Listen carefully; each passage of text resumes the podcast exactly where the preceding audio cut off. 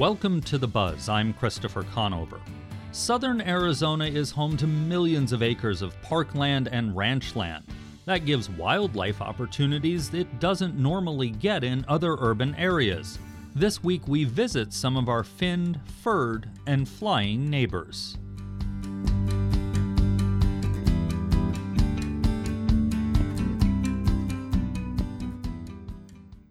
As the summer sun sets over Tucson, people often gather around local bridges to watch the nightly river of bats come out.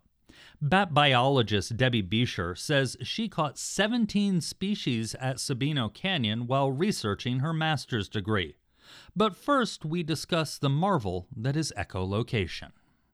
The bat makes the noise like I'm talking to you. They shout out a high-pitched sound. It's very similar to us using a flashlight. The light comes out of the flashlight. It's reflected off what is ever in front of us back to our eyes. Bats use reflected sound. The echoes come back. They come back in milliseconds different depending upon where the obstacle is in front of them. Their ears are offset.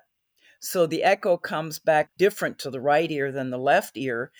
And the hairs in the ear, vibrate because of those echoes, and that is transferred to electrical information that goes to the brain, and they create a complete three-dimensional picture in front of them without color. They've taken bats into mazes of piano wires in a lab which is totally dark, and they never hit a wire. Bats eat bugs, but they also do a lot of pollinating. Is that their main importance here in the Sonoran Desert? We have plants that are dependent upon pollination by bats, the columnar cacti. So the saguaro, the cardone, the organ pipe. We also have the lesser long nosed bat, and Mexican long tongued bat is the other bat, and they pollinate our cacti. And in the fall, they migrate over to the grasslands and they feed on the paniculate agave flowers. As we lose our grasslands, that could be a problem for that species. What are the threats to bats in southern Arizona right now? When I used to give these talks, say in the 80s, I always spoke mainly of roost disturbance. When people go exploring caves or going into abandoned mines. But since then, we have a lot more loss of habitat and fragmentation of habitat. So bats living in trees under exfoliating bark won't be able to find what they need in a smaller group of trees than they would in a bigger forest. And when we pump water and it impacts our riparian or streamside corridors, we're losing those big trees, cottonwood, willow, sycamore galleries. That reduces the herbaceous or grasses and shrubs that grow underneath it, because that in and of itself is an entire ecosystem. So losing those sorts of habitats is very negative to bats. Unfortunately, wind energy, which we perceive as green energy, but it's killed hundreds of thousands of bats, particularly at wind farms back east. It's only when the wind really drops to just a little bit, so the turbines are just spinning and insects are out, bats will start moving around and feeding, particularly along ridges where they're building wind turbine farms. And at first, they were finding dead bats, but there were no broken bones. It wasn't like they'd been hit by a turbine. And when they did necropsies, they looked at the dead bats. What had happened is behind those turbines as they're spinning is a vacuum.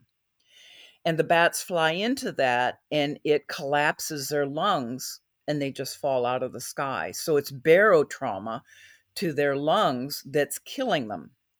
And there are bat biologists who are trying to work with wind farm owners, because at those lower energies, winds, and so they're trying to get wind farm managers to turn the blades in those lower speeds when bats would be flying, and they call feathering it. So the turbine is perpendicular to the wind, and it's not spinning, so the bats can forage. And then once the winds pick up and the bats would go find shelter, then they're getting their most electricity out of those turbines anyway. What about white nose syndrome? I've heard a lot about that. Devastating bat colonies. Do we have that here in Arizona? And is it a yet question that it will eventually get here if it isn't? That's the big question, because it's caused by a fungus. It wasn't observed until the winter of 2006, 2007. And people had been doing winter census counts. And so when they went in and saw bats with white noses, that was a real dramatic change. And within about a year, once the fungus was established, they started finding hundreds of thousands of dead bats on the floor. And so it's killed over 6 million bats to date. It's been moving from New York through the cave areas of Arkansas, Kentucky, and this last spring, it was in 37 states. I've been working since 2009 in New Mexico on the bats of New Mexico, and a microbiologist and I started swabbing bats to look for P. destructans. And we didn't really find any until we went into two caves in south central New Mexico this last April, so April 2021, and the bats were infected. In Arizona, we're sort of deer in the headlights. We're expecting it within a year or two. We've already started swabbing bats just after hibernation, because when they come out of hibernation is when they'll have the greatest deposit of the spores on them. That was Debbie Buecher, a local bat biologist. The rivers of bats flowing out from under local bridges are hard to miss, but not all of southern Arizona's animal residents are so noticeable. The Gila top minnow, which is found in the Santa Cruz River, is only a couple of inches long, but at one time was considered the most common native species in the lower Colorado River basin. Doug Duncan is a fish biologist with the U.S. Fish and Wildlife Service. He says something else makes the Gila top minnow unique. But is also the only native live bearer that we have. So for those of us that had guppies when we were kids, or maybe older for that case, those are the same family. They also bear live young. They generally live a year. They can get really dense populations because of that. They're very prolific. Their threat is not that they can't produce a lot of fish. They have other issues and why they have become endangered over the last 50 years. It was listed under the Endangered Species Act. Why? Yes, it was. It was endangered in 1967 to actually a precursor of our current act, but the story is very similar for the Gila top minnow as it is for our native fishes through this part of the United States. It was kind of a 1-2 punch. First off, it was basically loss of rivers, streams, and springs through multiple things. And for the Santa Cruz River specifically, it was pumping of groundwater, which pumped the water out from the stream, basically dropped groundwater levels to where it no longer connected to the stream. Fish kind of need water. There have also other streams that we've dammed. Usually in those areas that we dam where we've put lakes in, we put a lot of sport fish in, and they're sport fish from other parts of the country largely. And most of those sport fish, they eat other fish, including Gila top minnow. When it comes to threats to the Gila top minnow over time, I assume poor water quality is also one. Not only lack of water, but the water that's there just isn't good quality. Water being in the rivers is most important for them and other fishes. And certainly in the Santa Cruz River, both in the Tucson area and also in Nogales reach of the Santa Cruz River, because they're largely now supported by wastewater treatment plants, it started cleaning them up a little over 10 years ago, but it's been a concern for decades. Do the Gila top minnows act as a little bit of a canary in the coal mine, in this case the top minnow in the Santa Cruz? Certainly do. And the story of the top minnow in the Nogales Reach is really illustrative of that point. They showed back up again after disappearing, decades and decades ago into the Santa Cruz River, north of Nogales in the mid-90s. And the water quality coming out of the wastewater treatment plant was pretty decent. But as the number of people increased that were served by that wastewater treatment plant, they couldn't handle that amount of water. So the water quality got worse and worse over time. Additionally, there were also some spills in Mexico. There was a diesel spill. There was a sulfuric acid spill in the Mexican section of the Santa Cruz River, which are generally not good for top minnow or any other fish. So they disappeared in the early 2000s. And then eventually, in about 2009, I believe it was, the wastewater treatment plant in Nogales was cleaned up to address the issues. And we found Gila top minnow again in 2015 in the Nogales Reach of the Santa Cruz River during our annual surveys. So if memory serves, in 2019, the U.S. Fish and Wildlife Service accepted a petition to change the classification of the Gila top minnow to threatened and maybe even remove it from the list. Why didn't that go through? Well, we're still doing our analysis for that, but we hope to have that resolved sometime in 2022. And is the ability to even request a downlisting, is it due to the fact that we've gotten some cleaner water in the river, we've been able to expand the current range, not the historic range of the Gila top minnow? Is it these efforts that have allowed for this at least requested downlisting? Yes, the actions in the Santa Cruz River and what has happened in both the Nogales and Tucson Reach are examples of what has happened for that species. So there are often multiple new populations reestablished in areas where the fish have disappeared from throughout the Gila River Basin, not just in the Santa Cruz Basin.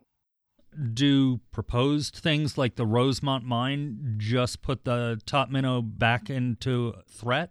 Potentially does for certain populations, and gone back and forth with other of my compatriots and fish biologists on the potential impacts from Rosemont, and certainly our analysis of the proposed action, we didn't think that the creek would be gone from the impacts of Rosemont. Certainly there are people out there who disagree with our analysis. I'm really more concerned about additional people in the area and the use of additional water. If we don't protect the Santa Cruz River and the water that's coming out of the wastewater treatment plants and people want to use it for something else, if other people don't see a value of that water, then someone may say, oh, well, we need water over here. Let's dry the river back up. We don't need water there. But the other thing is the potential impacts from climate change in this area and the outlook for the things that might occur here give us a lot of pause on what might happen with a lot of streams and springs in this area. That was Doug Duncan, a biologist with the U.S. Fish and Wildlife Service. He's working with other biologists on research that could result in the Gila top minnow being no longer listed as endangered. You're listening to The Buzz. After the break, we'll learn more about work to keep wildlife and humans separate, and jaguars. Stay with us.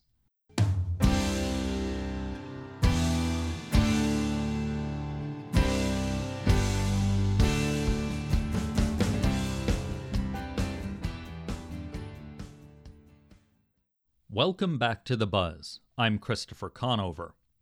The wildlife crossing bridge across Oracle Road north of Oro Valley has been put to use at least 15,000 times by local wildlife since its construction. Carolyn Campbell with the Coalition for Sonoran Desert Protection says about 20 years ago, voters passed the Regional Transportation Authority Plan, or RTA. It included funding for wildlife infrastructure like underpasses and overpasses. So in the current RTA 20-year plan, which is a half-cent sales tax and different categories of funding, there's $45 million included in the plan that the voters supported that builds wildlife crossing infrastructure. So that just isn't a bridge or an underpass, as some people are familiar with. This also funds funneling fencing. Animals are smart enough that they're trying to get across the road and they just go to the, the first place they find to pass. So if you've got miles of fencing to funnel the animals towards one of these crossings, they use it. And the research has shown that not only do they figure it out right away, but they learn it through generations. So they know where these crossings are. We have many, many crossings throughout the region, and they've been hugely successful. How do you decide, or the planners decide, where that crossing goes? A half mile one way or another, or on what section of road? Well, it's not really the planners or the environmentalists. It's the biologists who have been studying this for decades, and there are wildlife crossings all over the world. But over the last few years, there's a lot of data done by biologists that have mapped out wildlife routes that animals are using, the habitat that the different animals use, and of course, prey based and predator based. Now, then when you get to the planners and folks like us that live here, you kind of have to look at land use patterns and where the next subdivision is going to be built. So there's a little bit of that kind of the art that goes into the science. You've identified a general area, but then you have to see, oh my gosh, there's a Walmart that's being built there in 6 months. We need to move it a little bit. And then, of course, you want to make sure that future planning efforts ensure that that habitat or that open space where you just directed a bridge or an underpass is going to stay, if not totally undeveloped, which is preferable, but permeable for the different kinds of wildlife that it's being planned for. I think probably one of the best known of these crossings is the bridge over Oracle Road north of Oro Valley. State Route 77, I think, is what it's officially known at that point. How successful has that one been? Oh, my gosh. This was the first one built in the Sonoran Desert, but there are both video cameras and still cameras. And in the underpass, there are also cameras. So Arizona Game and Fish Department has been monitoring and recording the different wildlife that use it. And they were not real sure the wildlife would be using it right away. It usually takes a while, but I think it was about a couple months after the bridge was built and the underpass as well, which is a mile south of there on SR 77, that they turned on the cameras and they were amazed. There were a lot of what is using the overpass. The Game and Fish Department, they were actually amazed at how much wildlife was using the overpass and the underpass. Probably the most common, using the overpass and this underpass, most common, mule deer. We actually saw white-tailed deer recently, a mountain lion, javelina, coyotes, bobcats, and mule deer, probably the most common, but there's a lot of other animals that have been using it. Are the same ones going back and forth?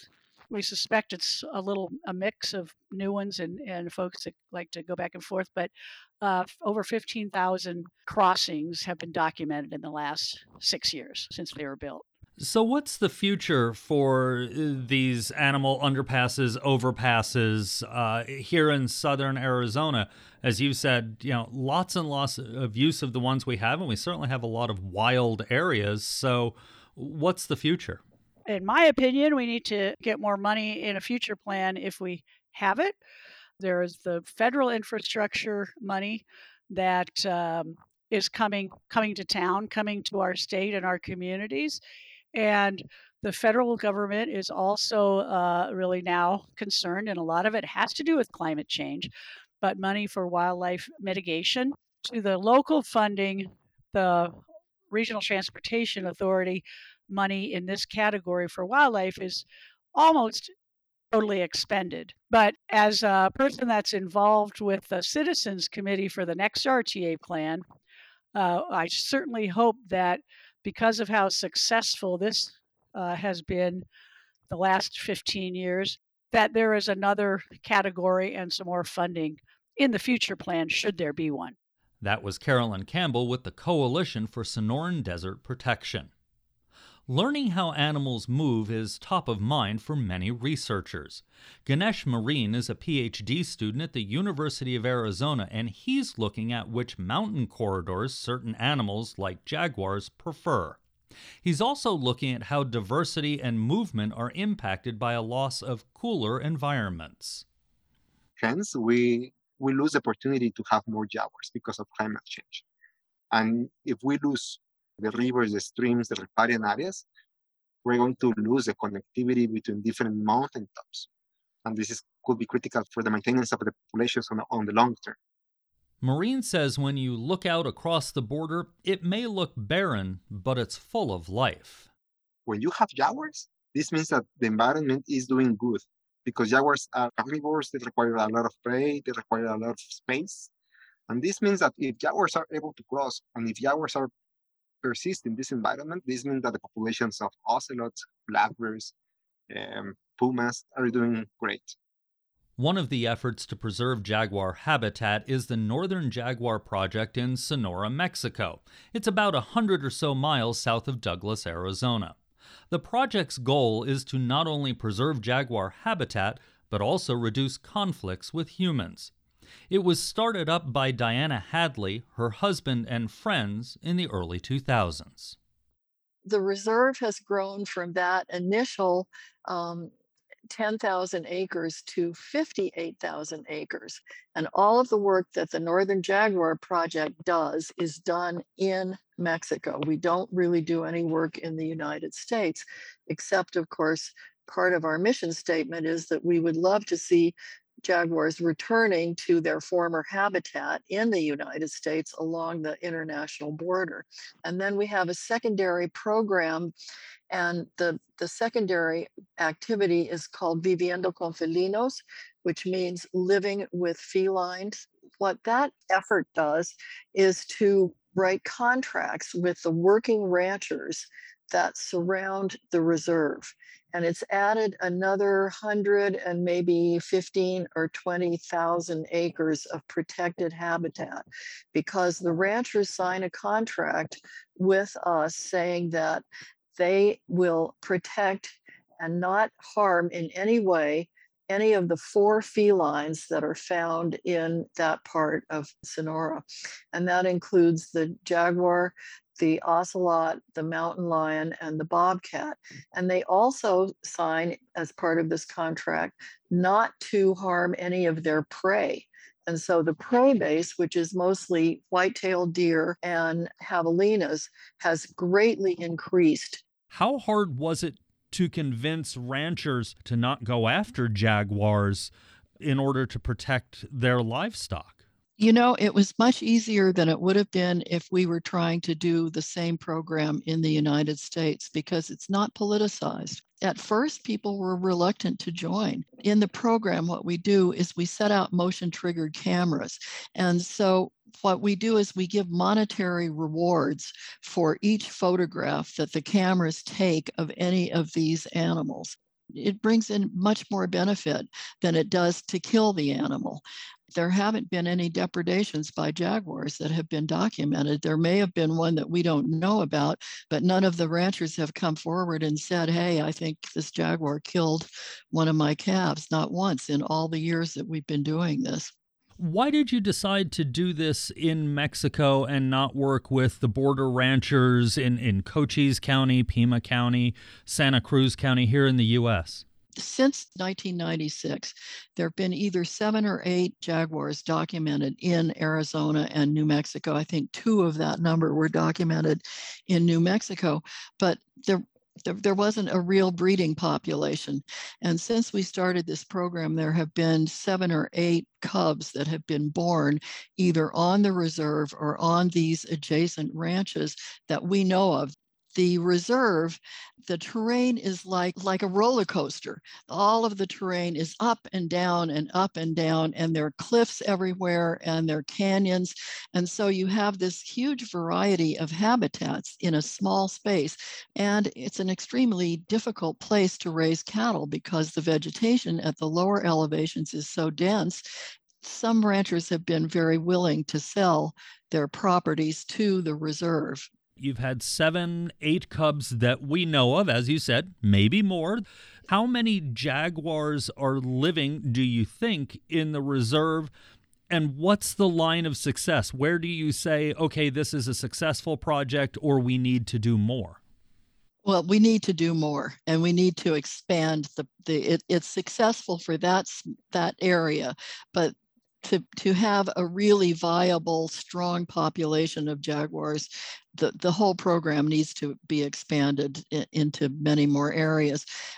In the years that we've been doing this, I would say that we've had at least 80 individual jaguars pass through this area. They don't stay put. So the better the habitat and the more prey base there is in an area, they're more apt to stay put longer. But essentially, jaguars are migratory, and they have migrated the 7 or 8 jaguars that have been in the United States, and they have all come from Mexico. So the reason that we're working in Sonora is because that is the supply point for more wildlife coming into the U.S. That was Diana Hadley of the Northern Jaguar Project. And that's the Buzz for this week. You can find all our episodes online at azpm.org and subscribe to our show wherever you get your podcast. Just search for The Buzz Arizona. We're also on the NPR One app. Emma Gibson produced this week's show with help from Samantha Larned, our production assistant. Jim Blackwood is our production engineer, and our music is by Enter the Haggis. I'm Christopher Conover. Thanks for listening.